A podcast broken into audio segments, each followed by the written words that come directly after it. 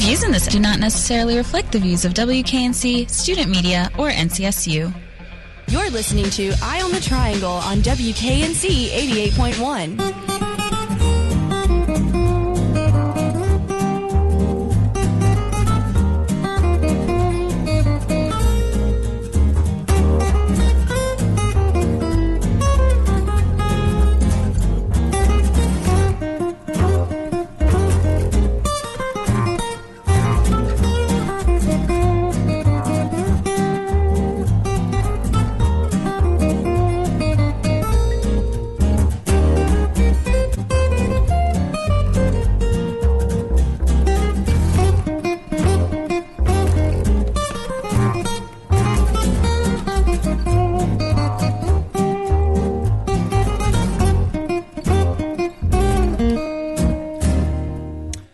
Good evening, Raleigh, and welcome to this week's Eye on the Triangle.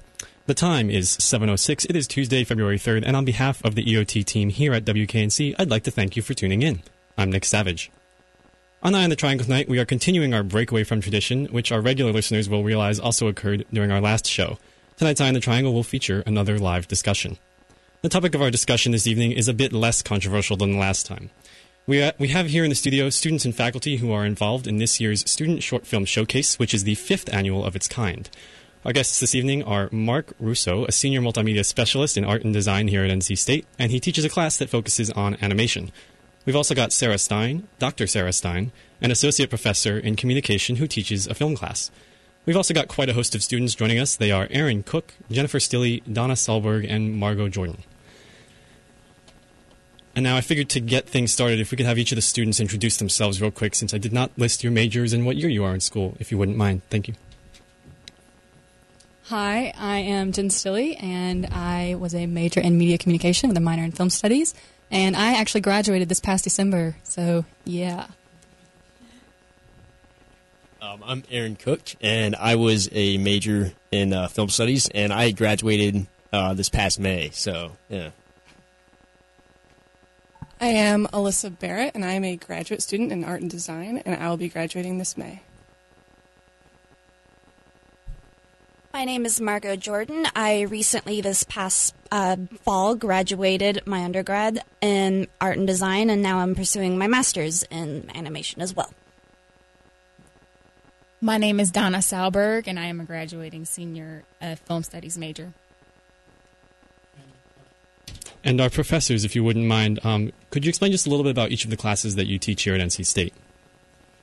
I'm Dr. Stein, and um, I'm here tonight representing the film class that I teach. We actually um, shoot on 16 millimeter celluloid, which is quite a throwback in some ways. Um, it has a lot of the same principles as digital, or digital has the same principles as film, since film came first. But it is a particular medium, and I'll be talking about that tonight. Sure. So if we could just go right, jump right into that. Um, oh, I'm sorry, Mr. Russo. Please explain your class for us. Um, didn't mean to skip. I'm an animator. I'm used to being forgotten. we like to blend in the background. Uh, my name is Mark Russo, and I'm an assistant professor in art and design, and I teach uh, the advanced animation studio and the undergraduate animation studio. And the stuff that uh, be screened is coming from a variety of classes, uh, some from the studios, which is uh, everything from 3D to 2D animation, and then uh, some stuff from our Intro to Animation class, which was taught by a graduate student, uh, Scott Donnelly, and uh, those pieces are rotoscoped animation. Great. If we could return to Dr. Stein real quick, and if you wouldn't mind explaining a little bit more in depth, you said you spoke your teach your class focuses on film, both 16 millimeter, millimeter as I understand it, and digital. Um, for me, I just know those are different, but I don't necessarily know how. Okay, that's fine. Um, digital video production is the most current and the most prevalent production that's going on. There are a number of reasons for that. It's becoming very much more sophisticated as time goes on. The cameras are becoming more sophisticated. It's in its way a less expensive medium because the stock, what you shoot onto, can either be cards or it you know, even tape is going out now, whereas film stock is expensive. And one of the differences when the fil- when the students shoot film, they can't see what they're shooting at the time that they're shooting. So one of the things you always see with digital video production is that people are actually looking on a monitor and they're seeing what they shot. If they don't like it, they reshoot it. Stock is cheap and it's no problem to just reshoot something. So with the film work, what's terrific and represents the work of the students I have here tonight, which is very high level and very fine, is they have to figure out this film in advance. They have to see that film in their heads. They storyboard it. They have to shoot it with knowing how long each shot's going to be, and they have to shoot with an economy of uh, filming, which is very, very important to the aesthetic of making films. That nature of cinematic film really depends on you understanding that you've got to show rather than tell, that you'll hear always, but that you have to figure out a way to convey perhaps a whole inner life with a very shorthanded visual symbol. And that can be a difficult thing to do, but can yield something um, really, really good in that way. Um, so that that's what I'd like to talk about anyway. Sure. And so you emphasized really a lot there the forethought that you have to put in when you're going to shoot on film. Is that something that you teach in your class, or is it something that the students just kind of have to learn on their own? No, we it's part of the class um, curriculum. They do it in every form, and you should be doing it in digital production. And I'm sure you know. I know my colleague Jim Alchediak, who has some a couple of videos in this year's uh, festival showcase as well he has them storyboard. Everybody generally storyboards. What I'm making a, a greater emphasis about is that if they don't follow their storyboards, they're going to run out of film. You can run out of film very fast, and it's expensive to buy. So, whereas it might be $30 for three minutes of film stock, it could be seven to $10 for an hour of digital stock. so that's a big difference, right? And um, you need to know what you're doing. What I like to think, and I've seen it happen, is what my film students come away with. Most of them are going to go on to shoot digital because it's less expensive and it's more available, and it makes sense to do that. But what I really like and what I see is that the film students go out to shoot digital after taking the film class, and they're starting to think very carefully about what they're shooting. They really have an eye and a and an, again that idea of economy. How do you convey the most with one thing? How do you convey the interior of somebody's life, for instance, um, in a way that's visual? And you know the problem with with digital, if it's not well done, is what I say: people shoot anything that moves that's a problem because if you go into an editing situation with a film idea and you've shot everything that moves, then you could have hours of garbage, um, essentially, or if not garbage, just something that's not relevant to what you're doing. And it's very difficult to find the film inside of that. You know, when you come out of that film atmosphere, you're you're looking you have a direct idea of what you're doing and you're looking for it it doesn't always work that's the great thing about a university and an educational class. It doesn't have to succeed in the way that somebody with a budget and a deadline and a release date has to succeed in.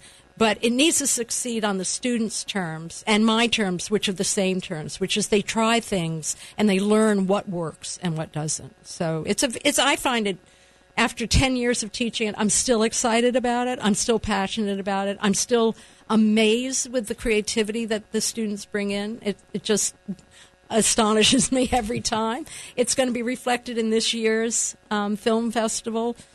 Uh, the two nights again, I'm hoping lots of people will come and see because it's a remarkable creative output.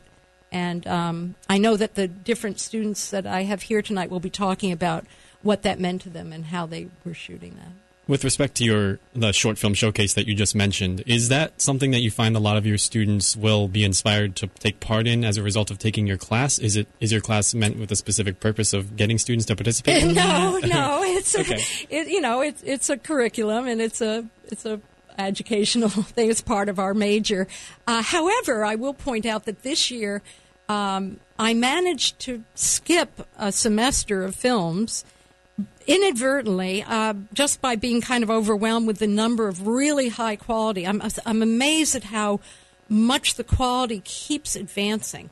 And I'm, you know, I'd love to think it was me, but I really don't think it's me. It's, it's some other chemistry that's happening. But but um, anyway, I inadvertently skipped over a semester because I thought we'd screened them, and then I heard from some of the filmmakers about that I had missed them, and who were very disappointed and upset that they weren't going to be part of this showcase. So that gives me a sense that it really does matter to people to screen in that setting. Part of it is you're on this huge screen. You know, we're sh- we're screening in the classroom on these flat screen monitors.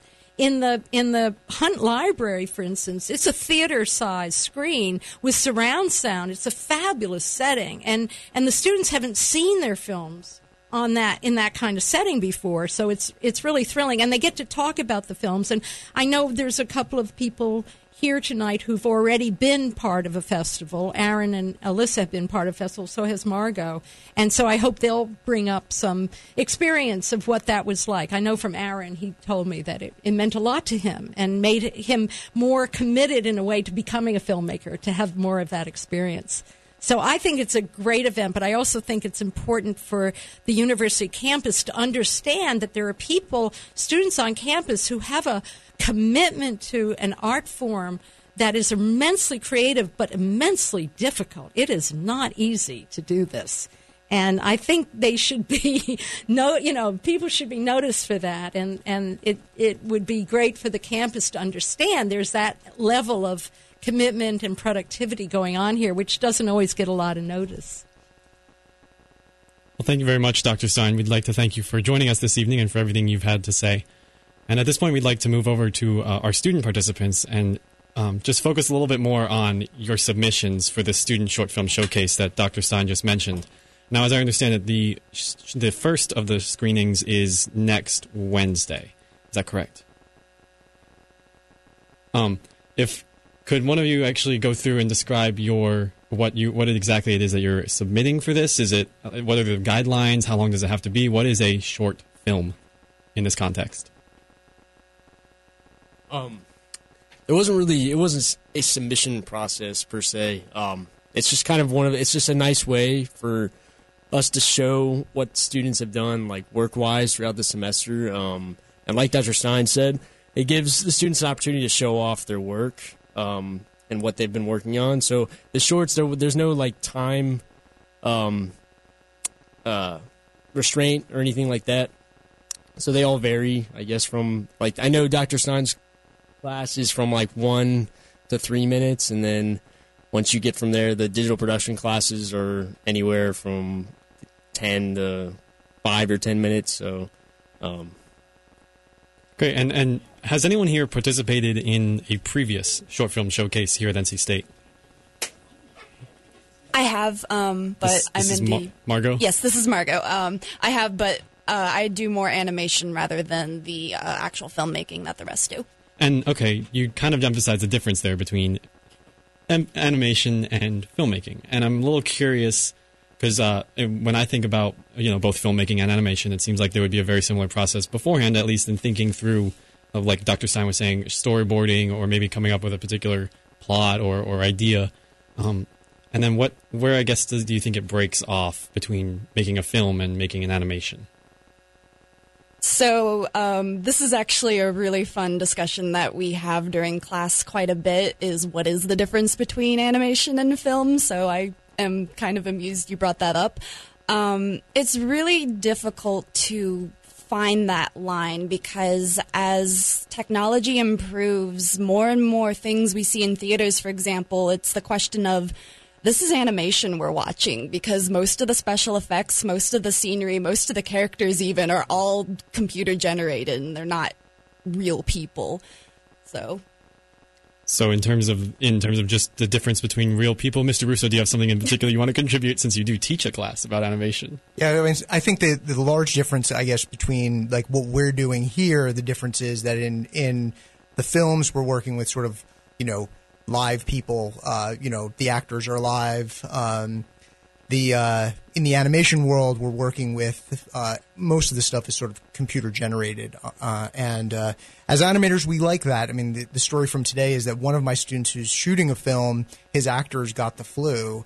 Um, and you know, so now he's weeks behind, and I told him he might want to sort of rethink the whole project because animated characters don't get the flu. We just keep working with them. They do what we want all the time. Right. So, and with respect to animations, um, you said that you know, as animators, you you really enjoy having that little bit of freedom, um, with not really having to deal with actors. But I'm wondering, is there a kind of a teamwork aspect in working with other animators on one particular piece, or is it usually just one animator has his or her idea and focuses on that for a, a specific amount of time? So a part of the curriculum, at least uh, for the early studios, is that you know it's sort of one animator working on one film, but it is still a collaborative process. So every time there's a a story idea or an iteration on the story, we sort of put it up in front of the class and get you know sort of uh, a number of critiques um, on each piece. So even if it is your piece in the end and you're going to toil with that thing endless numbers of hours, um, you've gotten a lot of feedback from everybody else in the class, which is invaluable because if you're working on this kind of stuff on your own, uh, you know, you can get mired down in, in bad ideas or mired down in what you think are great ideas. Um, and, and in this, you know, in this context, you get, you know, 22 people who can help you sort of problem solve and, and work through uh, things that, you know, you might not be able to sort of solve on your own. Sure. And so you mentioned one of the major um, pros of doing animation is you know not having to worry about actors or, or things like that. Maybe also weather or different scenes. Um, I was wondering what are some of the other major differences or major pros and cons, I suppose, with choosing to make an animation over making a film. Uh, Margot speaking again. Um, so I guess more so to answer a bit more in depth uh, your question, the difference between in film and animation is uh, animation. Everything is manipulated and created by yourself. Everything is meticulously planned out.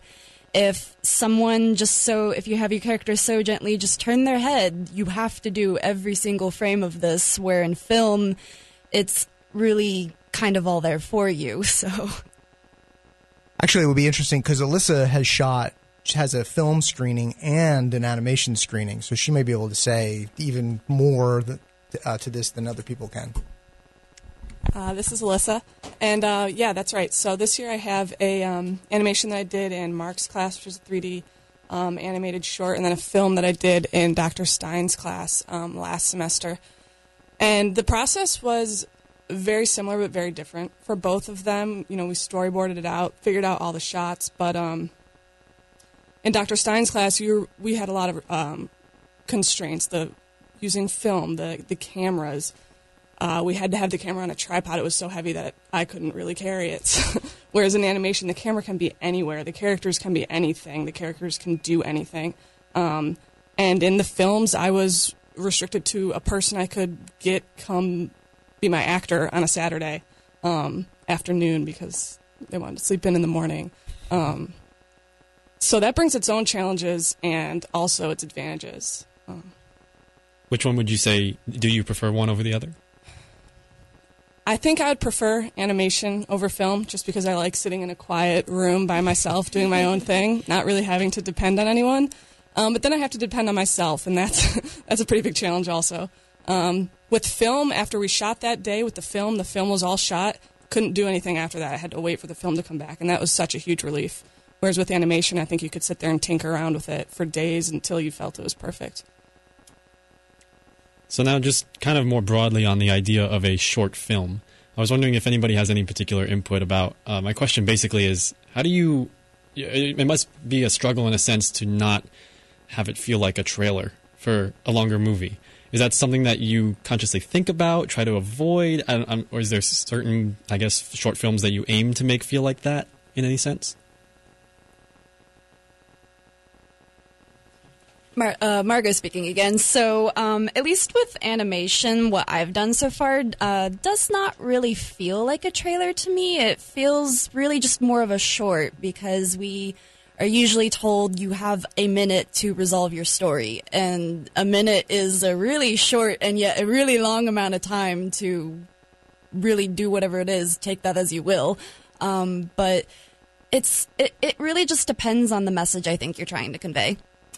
And uh, just back to your, your uh, thinking about what you said. Um, you said you wanted to kind of wrap things up inside of a minute, but I noticed that there's something about your film, The Generative Edge, that just kind of leaves you wanting a little bit more to know what happens next. And is that something that you leave in there, you know, purposely saying, you know, you want someone to come back and say, I want to see more of what this person has done?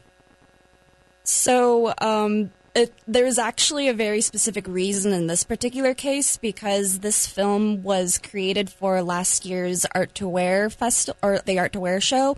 Um, in particular, my piece was meant to open up Gillian Page's uh, sets that she designed. Um, so her her idea was generative design. So my process that whole semester was introducing her outfits that she made through my animation. Does anyone else have anything to add about trying to, I guess, leaving the the viewer hanging purposely or unintentionally? So, I mean, telling a short film, I mean, telling a short story is harder, I think, than telling sort of a long form story. You can kind of go on and on and on, but if you're given the constraint, you know, like the filmmakers here are given the constraint that they only have a certain amount of film stock to work in. And with animation, there's just only so much you could actually physically produce in a semester. So, you know, one one minute of animation is actually pushing sort of the upper limit of what can be done in a, in a semester. So, having to come up with a story that can, you know, introduce the character, introduce the ordinary world, have a sort of uh, you know, a, a something happen that sort of you know turns that ordinary world upside down, has these sort of rising actions, a climax, and a resolution. You know, that's a that's a really hard challenge to do in a minute. So some of the things that we do is that the resolution is left up to the you know up to the viewer, right? So we leave them with that sort of that wanting more. Um, let their imagination, or don't sort of resolve each little thing that happens in the middle. Like leave them with sort of open bits of time where the viewer has to fill things in, which is not done very much anymore in sort of feature length film. You know, our imagination, we don't really that doesn't get engaged, you know, quite as as much as it used to. But but you know, these filmmakers and these animators are really using that sort of um, more classical style of filmmaking, where we're de- relying on the participation of the audience to to you know to it's like a partnership between us and the audience, you know, in telling this story almost. So the idea of fill in the blank is basically the main idea there's a lot of that I think that goes on, and I, I, suppose like the filmmakers and animators could talk a little bit about. I mean, Margot already did, but I, some of the filmmakers could talk about that. You know, how much fill in the blank do they do they calculate in, and how much fill in the blank do they hear after the fact that like you know uh, that audience members sort of filled in for them. Um, this is Aaron speaking. Um, but I you know I totally agree with that. Um, the ambiguity that you can kind of leave in films is kind of one of the attractions to just the short film um, or short narrative form. Um, and it's it's interesting to hear after someone has seen your film what they you know picked up on and what what they are what they're reading in it um, versus like what you originally intended it for. Um, and it kind of can change your your perspective on what you um, were intending to to do with it in the first place in the story and kind of can inspire you, you know, for your next project or, or for other ideas. Um, but yeah, that's it's it's not so much um, trying to cram a full story into one minute, but it's it's kind of just giving little hints at stuff um, and and and picking your shots very particular to know what you want to you know put out there and what what do you want it to mean and and yeah and just kind of leaving it open yeah like you said to the viewers um, to kind of understand what they take from it so this is Donna speaking. And uh, Dr. Stein, she did a really good job in our production course where she had us focus on a character. We did a minute film. We collaborated with other classmates to establish characters to kind of help tell the tell that story. So we really focused on that to help push the story forward in a minute, two minutes time length. Uh, this is Jen speaking here. Um, I think one of the most important aspects of short film compared to, I guess, long form narrative film that you you know you go see at the Raleigh Grande every now and then. But um, those those hour and forty to two hour films give you a lot of time as a filmmaker to let moments breathe. You get moments with your characters that are kind of um, luxurious, where you get to learn a lot more about the, the little specifics. But with short film, it's like you kind of got to get to the point as soon as possible. Otherwise, you're wasting your time because the whole point of the form is to keep things brief, but to still give you a really compelling story. And I think that's really difficult um, when it comes to making short films. Um, I actually have a film partnered with Aaron from the digital video video class, which was about eight minutes, and then I also have a one minute film from Sarah Stein's film production class on 16 millimeter, and it was astounding to me like how different um, it is to make a one minute versus an eight minute versus a 25 minute independent that I just self produced as well, and it's it's definitely an interesting process because Stein was like, okay, you got one minute to shoot something, have fun, you know, good luck. And then the other, I wanted to say one more thing is about 16 millimeters that we didn't have audio, so you can't rely on dialogue at all. So it's it's you've got to it's you, this is a visual medium here that you're working with. I mean, you can you can supply music tracks, but like you can't. There's no dialogue. This is all visual. So I think that's one really great thing, I guess, especially compared to animation, which I know absolutely nothing about. So I just wanted to add that in there. Great, thanks. And I'd like to thank you all for um, each of your input there. Next, we'll like to talk to each of you a bit more specifically about each of your pieces, but first, we're going to take a real quick break. Stay tuned. Hello, this is Tim Presley from White Fence. You're listening to WKNC. WKNC's Double Barrel Benefit is back and better than ever. Join us on February 7th at Lincoln Theater when Spider Bags will headline, and February 14th at Cat's Cradle when Eternal Summers will headline. You can buy tickets right now at WKNC.org slash DBB12. Tickets are $12 for one night or 22 for both. Hope to see you there. Hey, this is Molly from Alvvays, and you're listening to WKNC. The views in this do not necessarily reflect the views of WKNC, student media, or NCSU. You're listening to Eye on the Triangle on WKNC 88.1. And welcome back. We'd like to thank you for tuning in. This episode on Eye on the Triangle, we are discussing with students and professors in, involved with the Student Short Film Showcase here at NC State. And we'd like to come back from our break and talk a little bit more specifically with each of the creators or each of the students about, or rather, I guess I suppose in some case, graduates about their their uh, specific films. And if we could start, I suppose, um, breaking it down by medium, as you guys had suggested, uh, digital film, and that is, I believe is Aaron. Uh, yes, it's Aaron and Jen. Um, we were collaborators, and it's digital video. I'm going to correct you on that. Digital film. There's no film in that. Um, yeah. So that's what separates it. Um, but yeah, my uh, our film was Remnants, um, which we shot uh, for the digital video production course. Um, it kind of it's based off a book that um, I had read. Just actually just two characters in that book. It's not the whole book.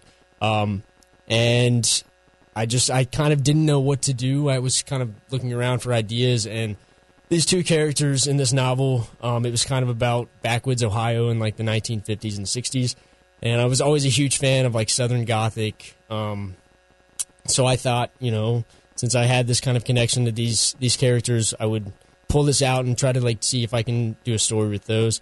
Um, so it tells a, a story about a, a boy and his father, um, and it's it's kind of an ambiguous time, um, but uh, it tells yeah about uh, this. Well, what, what do you want me to just say the plot of it or? Uh, you don't necessarily have to give it okay. away. I was about to it is a say, yeah. bit- you guys might see it, so I don't want to uh, spoil it too much. But Right. Um, but I was wondering, I noticed that, and this is kind of a common theme in a lot of the short films, but I noticed that there's not a lot of dialogue. And I'm wondering if that's something that is just done for sake of time because you don't have time to have people say things, you just want to imply things, or is it done for the sake of not having to deal with, um, yeah, I guess, professionally trained actors and actresses? Is there a specific reason for that, or Um, I know for for me, this is still Aaron speaking.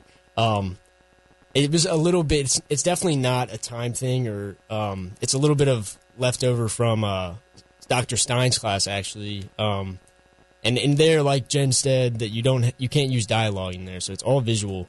Um, and one of the big takeaways from that class is is telling your story visually. Um, so that's kind of a rule that I've I've always kind of stick to is is it's a visual medium, so kind of that's what you want to take use of. So just as little dialogue as possible. Sometimes that's just my preference. Um, I think it can definitely work if you know I've, there's dialogue heavy films that are great. Um, but just my preference, I just prefer to try to tell it as much as I can through images. So the less dialogue, the better. Um, and then also just on a practical aspect, just as an independent filmmaker or just even a student filmmaker, your resources are very limited, and audio is one of those things that is very hard to get right. Um, so it's it's kind of the necessary evil in a lot of times, um, in a lot of ways. So the less you can do of that, the better. um, in a lot of cases sometimes. So, yeah. And now you mentioned that this film, your mo- digital video, is that correct?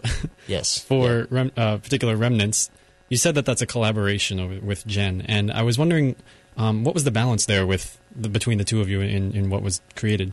Um, I was the writer director, and Jen was the uh, DP or the director of photography. She shot it, um, and then also edited it. Um, so Um, yeah, this is Jen speaking. Um, that was one of the biggest things for me is I came into state and obviously I've been well not obviously but I've been I've been interested in film for a, long long time and I came into these classes and similarly to Stein's class but also in, in digital video as well they say okay um, make a film write it and direct it and that's never been my forte I've always been interested in the technical aspects of filmmaking being shooting and photography and cinematography and of course editing and it's very much a technical craft so it was it was really nice for Aaron to present such a like compelling story that I could be like, okay, I'm going to jump on that because I don't, I'm not a writer and I never want to be.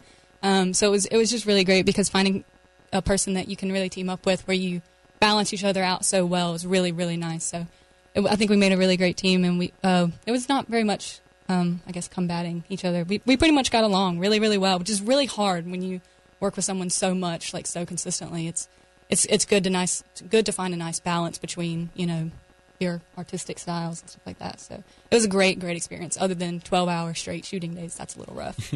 um, yeah, but but uh, one other note is um, with the dialogue. Stein always said, "Don't if you can do it in another medium, why use film?" You know, or I'm sure with animation as well. It's she's like, if you can read it in a book, why would you show it in a film? So I think that's one of the biggest takeaways as far as audio is like.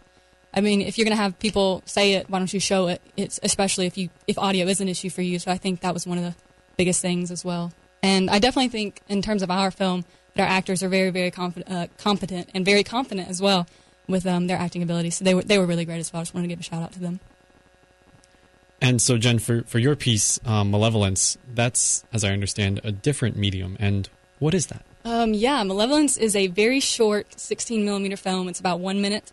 Um, and that was also that was made for Stein's class, and it was one of the actual first things that I had ever written and directed myself. Because, like I said, I'm I'm very much interested in um, direct, the director of photography position on filmmaking. Um, but it was it was definitely an interesting experience because you know I, I, was born in the 90s, grew up in the 90s and early thousands, and you know that's when digital was like in in terms of video and in terms of every digital technology was kind of coming about, and so I grew up with the ability to like shoot something and oh well I don't like that, let me redo it, but coming into Stein's class, they she's like, okay, well, you got one shot. Your ratio of shots is like you get maybe two tries to get the shot right, maybe. If not, you get one. So it's kind of like a very, very, very, very, very different experience. Um, and it's also kind of terrifying. I'm not gonna lie, it's absolutely terrifying. Film is so scary. And after a class, I was like, I don't even know if I ever want to do that again because it's very, very hard. And I don't think a lot of people um, think about that, especially people my age, our age, who are so overwhelmed by digital technology today. It's like oh, film, analog film is still like a thing. Like, oh, okay, that must be kind of a joke, but it is very, very hard, and that's pretty much my biggest takeaway from this course. So you're emphasizing how difficult it is. Is that strictly with respect to having to plan everything so so thoroughly beforehand, or are there other aspects of it? Yes, absolutely. I mean, like if if your actors aren't very good, which mine were great, thank goodness, but um, if they're not very good and they need ten takes to get it right, like, and luckily we don't have dialogue, so that wasn't a big deal. But if they have an action they have to do, they got to get it right the first time. And with lighting, you can't see. There's no monitor, you know. So it's like, okay, well, you got to judge the sun, use your light meter, set it up. Oh, it says f 1.2. You got let me get all those set together really nicely. So it's it's very meticulous. As where with digital video, you, you see your little LCD screen that we all have on our cell phones, and you're like, oh, okay, that looks nice. Let me just shoot it, and then oh wait, I me- I messed up. Let me do it again. Like that's not a thing. So it's it's it's very you have to use your senses really really like precisely. You have to you know know all the little details beforehand. So yes, planning is a very huge thing. That's that's definitely the case. And so, kind of in delving into uh, the subject of your film. Oh. Um, or I'm sorry. Yes, this Yeah. is a film. yes, this is a actual 16 millimeter film. Believe it or not. right. And so you mentioned how that one it's entirely visual, and um, you definitely get that. You know, uh, it's obvious when you watch it that it's entirely visible, but a visual. But what I guess is the main message of this? It's a it's again like one of those other ones where you're you're, you're sitting there wanting more. Uh, what I guess what are you, what are you trying to say with with the piece? Um, I'm I'm going to try not to repeat myself, so I'll try to make this brief. Sure. Um, with my piece, it's it's it's very abstract, I guess. Um, I've always loved natural light, and so I, I wanted to shoot outside, out in the landscape, which I love. So we went out there, and I was like, okay, what can I do outside? And then, like I said, I'm not a writer, so I had a really hard time trying to come up with something, and so I, I kind of knew the scenery and and stuff like that. But then I was like, okay, I'm I'm completely lost, and so finally, I kind of took what I knew and kind of put it into a film. So I have a good friend who's a visual artist, and she's a great, great drawer, painter. And I had her paint a self portrait and sit in front of it out in this open wooded area. It's very, like you said, visual, but also kind of um, dreamy. Kind of. It's not. It's not. It's not. Doesn't feel very real. Um, but she she's she's looking at this painting of herself, which to any normal person like us, we'd be like, man, that's a really great painting, you know. But yet she still doesn't see think it's good enough. So that's kind of like myself as a writer and as a director. Like I feel like I'm I'm comp- people probably other people probably think I'm great. I mean, that sounds bad. That sounded bad. People think that okay, you guys make good films. You know, you guys you guys are great filmmakers, and and you know we all you know we all think each other we're really great. But like I think every artist has this um, habit of like thinking I could be better. You know, what I could do could be what I do could be better. And so I think that was my biggest message, just thinking being confident as an artist is really important to any artist. And I think we all are a little harsh on ourselves or you know self-critical. But that was my main message there. So I'm hoping that kind of came through a little bit. Well, thank you for sharing that. Yeah. Sorry I talk so much. No, no, thank you. um, and now, move, jumping over to our other, I suppose, film in the room. Is that Donna's? Yes. Um, and yours is titled, uh, and I'm not, I'm not going to say it correctly, so I'm just going to let you go ahead and, and explain the title. It's Anoesis. okay. And do you mind if I just real quick define that word for our listeners? Yes. So, according to we have Wiktionary, the ever reliable source, it says it is the reception of impressions or sensations by the brain without any intellectual understanding. And I guess when you uh, turn around and watch your piece, um, it does kind of come through that you realize, oh, hey, that that does connect. But I was wondering more specifically, um, what is is there a message beyond this? I guess conveying what this word means, or or what what the experiences of the person in your video is. How does that work? It it kind of goes hand in hand with the character that I have in my film. Um, I didn't have a title for the film. It kind of came together with that definition. I was like, what is this? What is this message I want to convey? Like, how does this film make me feel? So that's how I came up with that anoesis. Wow. And so and one of the things we noticed was that um, there's a, a color change in the course of the film. Um, I don't want to really, again, like I don't want to give too much away, but I'm curious what, what does that color change um, signify in terms of what this person is experiencing? It's it's a juxtaposition between the two, the glass and the person. So it's just showing the different states that this glass is going through and the different states that this character is going through and it's going back and forth between the two. And this is not generally the person that you see um, becomes something that you would never generally see on a day to day basis. Um, is that in uh, what were you what were you going for in that in that sense? As far as that goes, I I took the approach like a um, I'm really into surrealism with like Salvador Dali and Marcel Duchamp. I'm I just love them, and I kind of brought that canvas to film.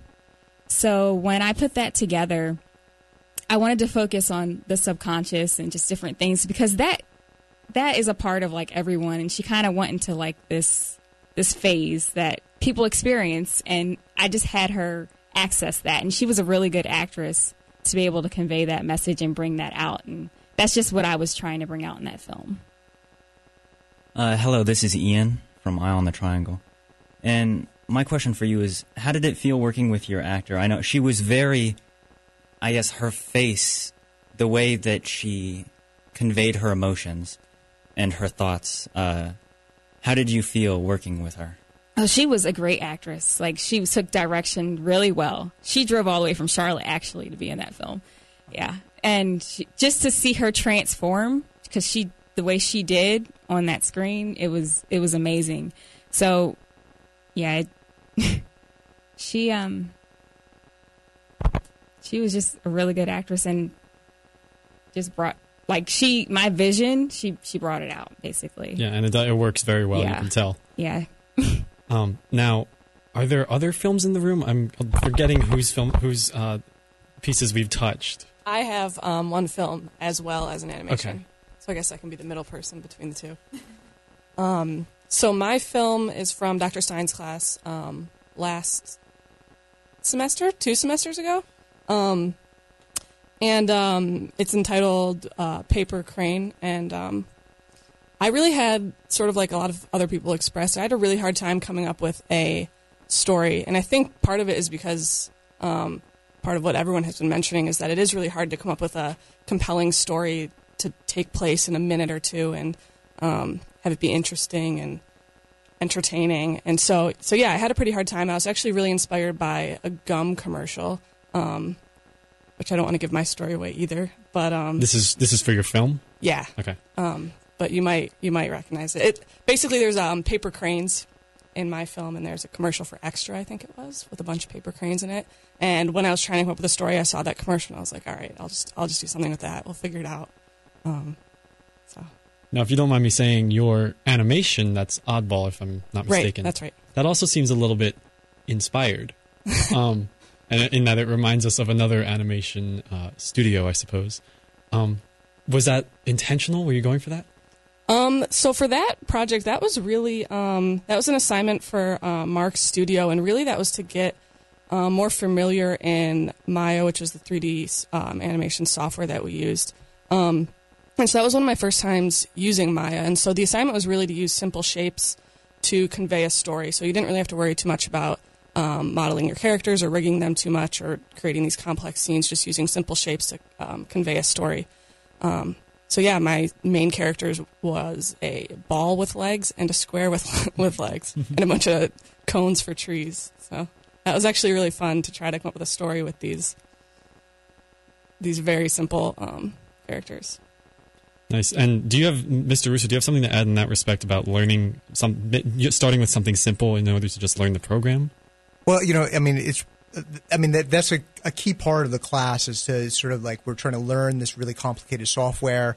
Um, some people compare Maya to like flying the space shuttle. It's a, it's a really complicated program, but once you're sort of inside of it and you're sort of limited to a certain area, you realize it's not really that complicated. Um, you can find your way in with a little bit of guidance, um, and so you know the the project is designed to sort of keep you you know within one sort of area of the program but it also kind of reveals that you don't need all of this complexity to tell a compelling story also right? So if you're just released in there and sort of said do whatever you want you know people are going to sort of gravitate toward you know more complex characters complex modeling that you need facial expression you need you know four limbs uh, you need to be human you know to actually tell a human story. Um, but over and over again you know what the students reveal you know inside of this project is that you know just with a, a ball and a and a cube you can you can tell a story that you know speaks to um, you know a lot of our human experience also And so, uh, directed at Margot, I was wondering. I understand that your your short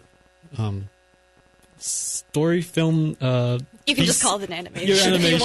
want. I'm, I'm a little I'm trying to be a little bit more careful with my words. No, you're now. fine, you're fine. Um, but uh, yes, I understand it was for the art to wear event, and but was this also functioning kind of as your transition from something a little bit more simple and understanding the software into something that's a little bit more taking advantage of your ability to manipulate it the way you want it to? Yes, actually. Um, I this I've been animating here for a few years now, and I actually did that project my sophomore year. Um, it taught me a lot about just very primitive aspects of the program, and as I got more comfortable using the program, and I began to understand, oh, well, I can do this, and then I can do that, and I'm going to try and test this. I pushed and pushed myself until I decided to take the next step. So for this particular piece, this was my first time actually building a character and making her move from scratch. Um, she was created completely by me, and that was really the whole test. And like you said, every single movement, every single frame, you have to put together. Well, in this case, because this is a 3D animation, a lot of it kind of blends into sort of the nice little things that film gives you, where you can put a character in one frame and say, okay, in 20 seconds, they're going to be over here. In 3D, it just moves the character for you. But if it was in 2D, you would have to have it every single frame yourself. I- I'm going to jump in on Margot. She said 20 seconds, and probably you can you can separate characters for like about four frames, and then and that's uh, you know about a twentieth of a second. So It was Uh, exaggerating. yeah. so it, I, the the difference is, and I think people get caught up and what, get caught up in sort of the the the different forms of animation, which is also you know on the film side, people get caught up in in the forms of film and video. Um, but ultimately, end, it all comes down to storytelling. But to, to clarify that, like in 2D animation, you know, 2D animators sort of that old style Disney that people are used to, where uh, the animators sort of draw every single frame, and you can't have anything happen without you know every single frame being drawn. 3D animation does give us the ability to sort of set key poses and have the character sort of move between those two points, so they get a little bit of freedom in that world to to do what they want. Uh, but ultimately, in the end, you're sort of like looking at every single frame and making sure that it does exactly what you want. And you know, in Margot's case with this character that she had to model, uh, that character couldn't have made any of its facial expressions unless Margot had gone in and sort of modeled it to have to make those facial expressions. So you still have to go in there and sort of minutely plan out and control all of these things, which which has its advantages and then has its disadvantages too, because the one thing that film brings, you know, and listening to the filmmakers talk is that this idea of of you know a an actress coming in and bringing more to it than than you could have expected, right? So that there's always that wonderful collaborative side to to film that that gets a little bit lost on the animation side. I think in, in our sort of uh, you know quest for ultimate controls. And now I understand that um, producing a, a short film, video animation, all of this comes with its own set of challenges. But does producing something like that give you more of a, a profound respect, I suppose, for something that uh, maybe a big box studio will come out with? Uh, I guess an animation, it might. Definitely. Um, there's the process never ends. Even when you have set, you think you're completely done. You've set everything up. You're like, okay, I'm going to tell this to render, and you leave for two hours, and you come back, and it's all completely wrong. So I can only imagine the disasters that go on in these big studios that have to deal with more than like a minute of animation. They have to deal with a whole feature length film, for example. Do producers in the digital and film also experience the same kind of, I guess, an awe, a sense of awe, what I guess a big studio has to go through? Um, yeah, this is Aaron uh, speaking. Um, and I can't, yeah, I can't imagine now um, if there was actually money at stake with any of these. Um, and we did have, just to speak real briefly on um, my and Jen's project, uh, Remnants, the digital project, we had the second day of shooting, our um, one of our actors that we were using, uh, we lost contact with him during the morning, and he was supposed to be there a certain time, and we pretty much waited for like an hour, um, and we just essentially thought that he had abandoned the project, and we were sitting there at the table on the set, just kind of thinking like, what should we do now? Like we we've shot a full day's worth of stuff, and now we have no way to finish it. And thankfully, he rolled up with his mom. Um, like 10 minutes after that and was like i'm so sorry like you know baseball practice ran, ran long and we our phone died so crisis averted but for those i can't imagine right then if like i said if there was a big studio on us or something and uh, yeah I, it's yeah i have a huge appreciation for you know the pressures that they're under so I guess on a similar but also different note, um, as far as appreciation, I think, especially coming from shooting on in Stein's class on on film, when you see films like The Master that are shot on 65, 70 millimeter film, and we think 16 millimeter is expensive for three minutes. Like, think about all the thousands and thousands of dollars that go into shooting large format 70 millimeter film for two hours or more. I mean, you have directors like Terrence Malick who shoot for at like hundreds and hundreds and thousands and thousands of hours on 35 and 60 millimeter film, which is just astounding to me. And I can't imagine like with film, you don't have the ability to see. Like I said, there's no monitoring it. So if you shoot hundreds of thousands of dollars worth of film and you get it back and something's not right, or you know, there's a crisis, like okay, well, you can't just delete it and start over. I mean, that's money you just spent on film. So I think after shooting on film, like I, there was a whole new level of appreciation for films that are films that are shot on film. I mean, it's a it's a medium that people are say are di- people are saying that it's dying, but I mean, I think as long as there's some kind of appreciation, it, it, should stay alive.